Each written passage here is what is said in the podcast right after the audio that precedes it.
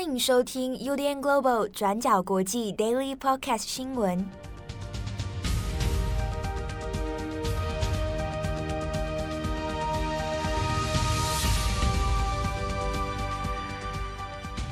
Hello，大家好，欢迎收听 UDN Global 转角国际 Daily Podcast 新闻。我是编辑七号，我是编辑木仪。今天是二零二二年八月二十三号，星期二。在新闻开始之前哦，先跟大家预告一下，就是关于昨天我们两个在 Daily Podcast 上面的闲聊啊，嗯、聊到了关于锅具的事情啊。今天要来稍微更正一下，这个锅具它的正式的名称到底是什么？你造成了一些误会，对我造成了很多人的误会跟误解啊。然后最后昨天不知是为何雪片般的讯息飞来，那我们在今天最后节目的尾声哦，稍微跟大家更正一下，这个很重要，因为有关于这个事实查核。是，所以我们最后再来跟大家讲哦。好，那今天的 Daily Podcast 新闻，首先我们来看一下中国。中国呢，从今年的夏天开始哦，其实各地都出现了连续的高温现象。那在中国的新闻里面，现在把这个高温哦叫做六十年来一遇啊，就是六十年来才遇到的一次破纪录的高温。那这个主要呢是从今年夏天六月十三号开始。中国的各省都有出现了局部区域性的高温，大概三十五度到三十九度啊。那这个这个记录呢，其实在各地来说，常常哦是过破纪录的。那在上海、杭州、长沙、福州、重庆这几个地方呢，都有连续是三十五度以上，而且持续的时间超过二十五天啊。那这样的连续高温呢，不管是它的持续的天数，还是它影响的范围。都是从一九六一年以来最为严重的一次啊！那一九六一是因为当时才有中国比较完整的气象记录，啊，所以才会讲说这是六十年来才会遇到的一次极端高温现象。那一直到现在啊，八月已经二十三号了，嗯，目前还没有看到说有全部都会转凉的迹象哈，都已经立秋都已经过了哦。虽然说大家可能现在在中中国的这个新闻台哦，他们会讲说，哎，应该到八月底就会结束了哦。但是呢，目前为止，其实，哎，高温的现象还是持续当中。而且呢，八月二十二号的统计，四川、安徽、上海、湖北、湖南还有江苏这几个地方呢，都是突破四十度以上，四十到四十二度的这样的记录呢，就还蛮普遍的哦。那甚至是有人去排了这个中国的高温排行榜前十名，这个前十名哦，你如果只有四十度的话，还挤不进去啊，至少要到四十一度啊。所以近期这个高温现象呢，其实让中国相当的头痛。那连带的呢，也是因为今年的这个夏天啊，雨量非常的少，所以各地高温加上干旱，哦，就形成了这样双重的打击。那中国的中央气象台呢，也连续二十四天发布了高温的预警，那特别是在八月十二号还有八月二十二号，分别又发布了一次最高级别的红色高温预警。这个红色高温预警呢，它意思是说，在过去四十八小时之内，啊，中国里面有四个或者以上的省份连续出现了四十度以上的高温，那而且预计这个高温是未来还会再继续下去的情况之下。那满足这几个条件呢，就会发出红色高温预警。那这个发出的预警之后，当然它就是基本上会暂停户外的活动，甚至是公司行号或者学校有可能就会停班停课。那基本上也会提醒民众要来做避暑的措施。好，那虽然有些公司它可以去做停班停课这样调配哦，可是呢，也有一些工地这种户外劳动的，它其实很困难。所以在这样的情况之下，高温酷暑，然后又缺水的情形下呢，那其实对于一般的民生造成很大的影响。那我们这边就来看四川省。四川省过去呢，在中国是被称作水电第一大省。那它也是中国很重要的可以做供电的一个重要地方哦。不过四川因为它主要仰赖的是水力发电，有将近是八成的水力发电。那每一年夏天，它通常都会因应这个。夏季高温的关系哦，那你又靠于水力发电嘛，所以你水位下降的速度比较快，通常都会来去做一些供电量的调配啊。但是这一次哦，你一方面是遇到了高破纪录的高温，另一方面呢，这个缺水量也是几乎来到破纪录的问题。所以在四川现在缺水、缺电的情况就变得比较严重。当地呢也有宣告了一些产业哦，先做停工，包括水泥啊、金属、化工业啊，这些都有临时的这个停工停产。那就将中国官方的说法啊，现在就是四川要进入一个大规模的省电模式啊。那另一方面，我们也看一下重庆啊，那这重庆呢这边因为干旱的关系啊，那就包括一些河流啊，有超过五十条的河流，它现在面临是断流的问题哦。那有二十四座的水库，现在储水量不足，所以不管是民生用还是工业用水哦，现在都有很多的问题存在。那从八月十八号以来呢，重庆这种高温干旱的这个状况，也让当地的一些森林啊出现大火啊，所以重庆的大火现在这几天也会成为这个中国新闻的一些讨论的议题啊。那因为派出了非常多上千人次的消防员来救火。那不过，所幸呢是说，诶，并没有人员在这一个大火当中受伤。不过，我们看到这个像四川的限电停电，啊，那在当地当然就引发了很多的讨论。那在微博上面呢，就很多灾情的回报啊，比如说有人就讲，诶，上班的时候公司都不不开灯，好，那甚至是冷气可能也没办法都时常开启哦。那或者下班之后回家路上啊，路灯全部关掉，啊，就变得漆黑一片。甚至呢，有人在微博上也有讲说，也有很多不孝分子在这个趁这个天黑的时候啊，也没有路灯，然后呢就骑车去抢劫啊，抢人家的包包啊，像这样的情况，在社群平台上面引发很多议论。那不然呢，就是有人就坐困在这个地铁站里面啊，那很闷热啊，或者是有的人去百货公司里面，那结果诶，冷气看起来也不是很强。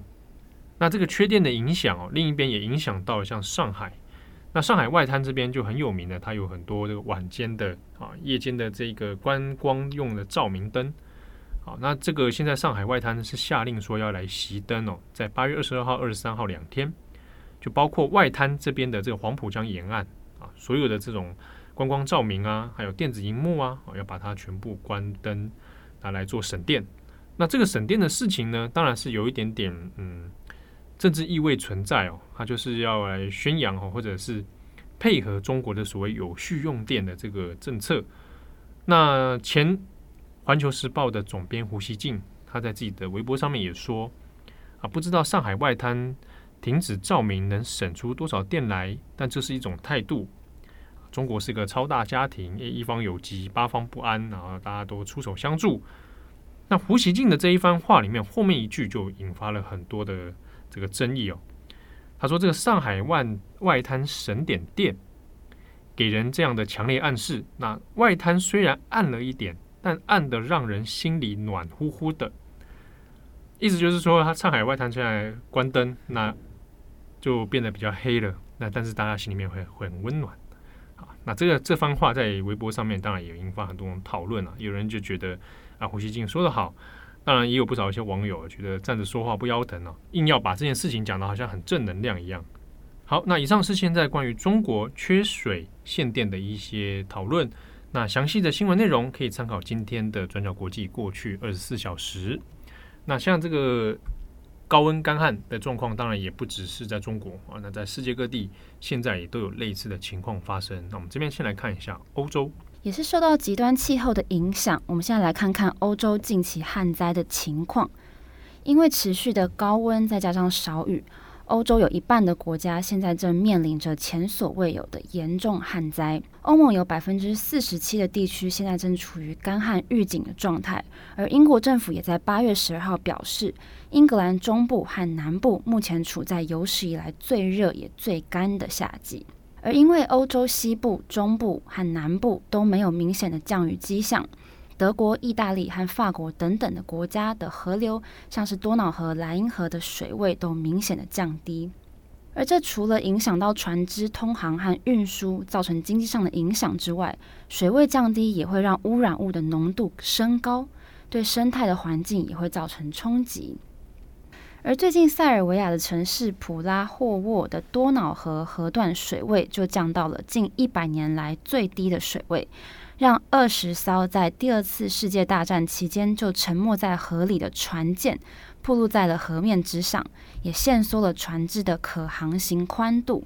而这些船舰呢，其实是好几百艘德国纳粹黑海舰队的一部分，是在一九九四年在苏联军队逼迫之下撤退的时候沉船的。而目前有几艘甚至还被发现疑似有弹药跟爆裂物在上面。那以目前干旱的情势来看，预计有多处的沙洲之上可能会出现更多军舰的残骸。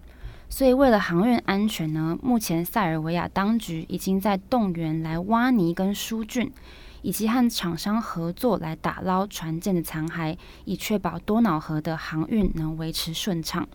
而同样也是受到严重干旱的影响，欧洲有好几段的河岸，例如说在德国沃姆斯的莱茵河河床边，或是在捷克易北河河段等等。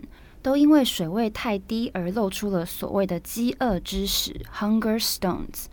那为什么会叫饥饿之石呢？其实就是前人他们在干旱的时候，因为饥荒啊，或是引发一些灾情，刻下的警告文字，所以才叫做饥饿之石 （hunger stones）。这些饥饿之石本来就是河床的岩石，而且只有在水位非常低的时候才看得到它们。而值得关注的是，我们在有些饥饿之石上面可以看得到以前的人刻的有关干旱引发灾难的一些文字、水位数字、名字等等。而近期像是捷克易北河流域近期发现的一块可以追溯到大概四百多年前的饥饿石碑文，上面就用德语写着：“如果你再看到这块石头，那你就准备好要哭吧。”这就让人觉得是在警告后人干旱会带来的饥荒和苦难，而不只是饥饿之时。英国卫报最新的一篇报道就记录了惊奇欧洲因为河位、欧洲因为河流水位降低而露出的各种惊人的画面。例如说，在意大利台伯河的罗马沿岸，就疑似了露出了一座一世纪，也就是快两千年前。罗马帝国皇帝尼禄建造的一座古桥。另外，在今年二月，西班牙三十多年前就遭到洪水淹没的一个村落，叫做阿塞雷多，也因为干旱而现形。虽然这个村落在水里面已经浸泡了多年，但是还是看得到很多保留完整的建筑物和遗物。而面对严重又漫长的干旱危机，部分欧洲国家已经开始了限水的政令。而欧洲干旱观测站也预估说，按照现在的趋势，以后干旱的发生可能会更加的强烈或是频繁，而未来干旱也将会是各国需要面对的新常态。那现在我们来更新阿富汗有关淹水的灾情。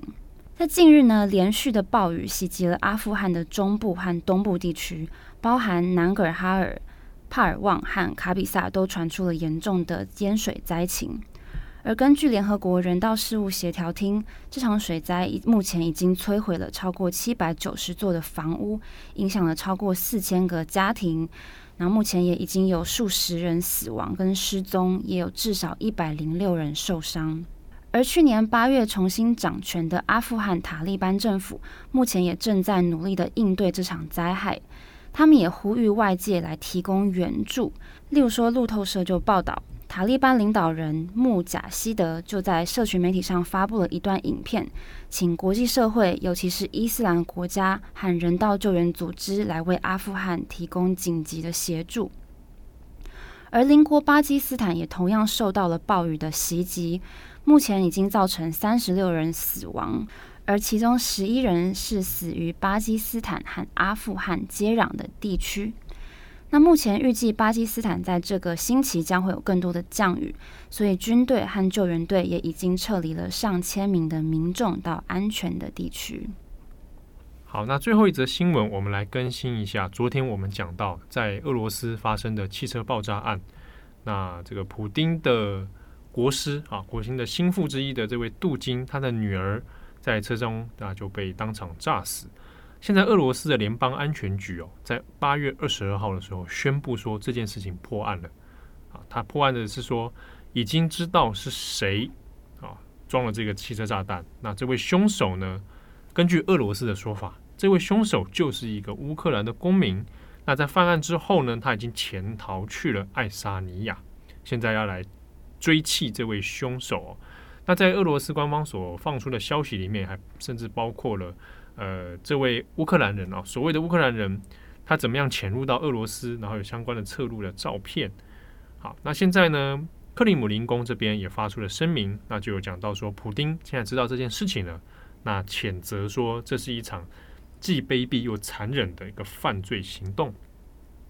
好，那俄罗斯官方现在有说，莫斯科这边已经在跟爱斯爱沙尼亚来做协商，说希望来引渡这一位凶手。可是呢，爱沙尼亚这边是说，到现在目前为止都没有收到任何有关于俄罗斯的相关的请求啊，这个讯息是并没有收到的。好，那在俄罗斯官方现在宣称说有破案之后，那当然。国际媒体也有在关注这件事情的一些动向哦。那第一波，呃，也跟着俄罗斯认为说这个就是乌克兰阴谋的，那其实是中国啊。中国在相关的新闻里面，也就直接照单全收了俄国的说法。那这件事情，我们其实，在中文媒体的报道里面，我们也会若干的看到一些这个编译的新闻进来哦。那当中，请大家可能要留意一件事情。目前我们今天知道的说法，大部分都是由俄罗斯官方单一口径的内容。那这个内容是否可靠啊？这个资讯是否有有没有问题？其实都是需要留意的。所以，如果俄罗斯官方说他破案，其实还是要打一个问号。那这边我们就提出几个比较在这件事情上的疑点，比如说呢，关于破案这件事情到底怎么破的，其实是没有什么相关细节哦。另一个问题是说。过去啊，这个俄罗斯联邦安全局在调查俄罗斯境内的凶杀案，还有类似的这一种爆炸事件的时候，其实破案率相当的低。但这一次呢，却速度出奇的快，然后也很快就拿出所谓的影片证据哦。那影片当中甚至还拍了这个杜金本人也有在现场就目睹这一切，所以整个事件的处理来讲，似乎有一点点。诶，不太寻常。那当然这是可疑之处。那另一方面呢，是乌克兰官员这边他们是有说，呃，他们是让否认俄罗斯所有指控哦。那乌克兰是说这件事情跟乌克兰一点关系也没有。那乌克兰也没有任何的理由要来对杜金妇女下手。那乌克兰的说法呢是讲，虽然说杜金这个人他有他的意义存在，但是在战略上面。找他们父女两个人下手是没有什么太大的帮助的，就对对对整个战争或对整个呃任务来讲，其实没有什么理由要来做这件事情。那反过来说，可能还怀疑这会不会是俄罗斯自己的所谓假旗行动？哦，假旗就是假的旗帜，哦，就是我做了一件呃一件案件，然后把它嫁祸给可能。的这个对象啊，比如说，也许这是一个设计好的案件，然后让大家想说啊，这就是乌克兰做的啊，这假旗行动，这是乌克兰反过来认为说，说不定这个是俄罗斯官方自己做的，那想找个理由来栽赃给乌克兰。那我们也可以看到有一种分析哈，在外媒上面也有讲说啊，会不会俄罗斯利用这件事情作为一个借口来加强侵略的这个规模，或者是任何这个反乌克兰的力道？那这个说法当然也是有一点点可以值得反思的地方。是现在的俄罗斯对乌克兰做什么还需要任何特别的理由吗？好，看起来其实不太需要啊。如果他要加强侵略的力道，好像其实也不太需要再特地做一个借口出来。所以这件事情我们也是有一个疑惑哈，到底是不是真的假旗行动是一个俄罗斯设计好的啊这个理由啊？那这个其实也是要想一想。那也增加疑点的是呢，有一些情报资讯哦，说可能这个是来自俄罗斯内部的反政府的团体所执行的一个任务。当然，这个说法其实目前没有任何的这个证据可以核实哦。那如果真的是这样的话，那当然又是另当别论。那可能就象征目前俄罗斯内部呢，它的一些动荡哦，还是有一些成为所谓的反普丁的组织存在。但真的有办法存在，而且还做了这样的事情吗？哦，那这个也是一个疑问。好，那总而言之呢，在这件事情的调查方面，其实因为在只有俄罗斯单方面的资讯之下，我们很难去把它的全貌哦一一厘清。不过目前我们可以看到，在外媒上面其实也有做了很多的细节跟疑点的讨论。好，那以上是今天的 Daily Podcast 的新闻。那节目的最后，我们要关于这个呃，宗教国际 Daily Podcast 的一个信任危机，是非常严重。哎，严重吗？我我我不知道确定为什么昨天我们两个好像都处于一个吊诡的一个混乱状态。好，昨天我说到说我在周末啊买了一个锅具嘛，锅具组说，然后我讲脱口而出说南部铁器有没有？哎，然后木易还说。脏话吗？对，木易还脱口而出说了个脏话啊！当下我们两个就脑袋一片空白啊。对，好，这边跟大家说，南部铁器讲出来之后呢，就就有听有很多人疑惑说，哎，南部铁器不是台湾南部啦，南部铁器指的是日本的那个系列的那个铁器，那个铸铁锅，那个叫南部铁器，那是专有名词。对对，那各位，我要跟大家说，到底昨天发生什么事？我买的啊，并不是南部铁器。那大家知道我买的是什么吗？叫做台南铁器，这也差太多了吧？不是，有可能台南跟南南部，然后我心里想台南铁器，但说出来南部铁器。嗯、那其实对我来说也有点尴尬的是，如果我讲台南铁器的话，这个厂商的名称就会很容易马上被查出来。据我所知，应该只有他们在做。那这个不是叶配啊，先跟大家说，这不是叶配。现在没办法啦，只好澄清啦。对，对对，好，我买的是台南铁器，它真的就是 made in 台南。你知道，你昨天害我回家的时候，很认真的研究了南部铁器，还有它的历史跟什么？你知道，网上有很多分析的文章在讲日本南部铁器的工艺之美，对对对，或者是什么铁离子对身体的健康有什么好处？结果这根本是一场误会。对，我买的不是那个，因为像比如南部铁器也有做那个茶壶嘛，对对啊，那我结果我买的不是那个啦，我买的是台南铁器。哎、欸，台南铁器也是很，我至少我买的很赞，而且。品质是很好的，对，三个三锅一组嘛，对对，我们不要再把它业配了，这个不是业配，这越听越奇越奇怪。好，所以总而言之呢，昨天这个算是口误啦。我要说的是台南铁器，对，再讲一次，台南铁器，我买的是台南铁器。啊，南部铁器有点贵，我我暂时还买不起。对，下次下次下次我要那么多锅具干嘛？啊，你就在贪图说要做菜给大家吃，还有便当哦，便当。好所以呢，这个原谅七号昨天的这个胡言乱语啊。所以，如果你有注意到节目当中七号开始胡言乱语的时候，请务必啊写个讯息给我，告诉我们，让大家来谴责。我要来这边就是跟大家谢罪啊，救救七号。好，你讲脏话的人，你在那边跟我说什么救救七号？好，感谢大家的收听，我是编辑七号，我是编辑木仪，我们。这个祝大家珍重每一天，健康每一天。我们下次见了，拜拜，拜拜。感谢你的收听。如果想知道更多资讯，请上网搜寻 UDN Global 转角国际。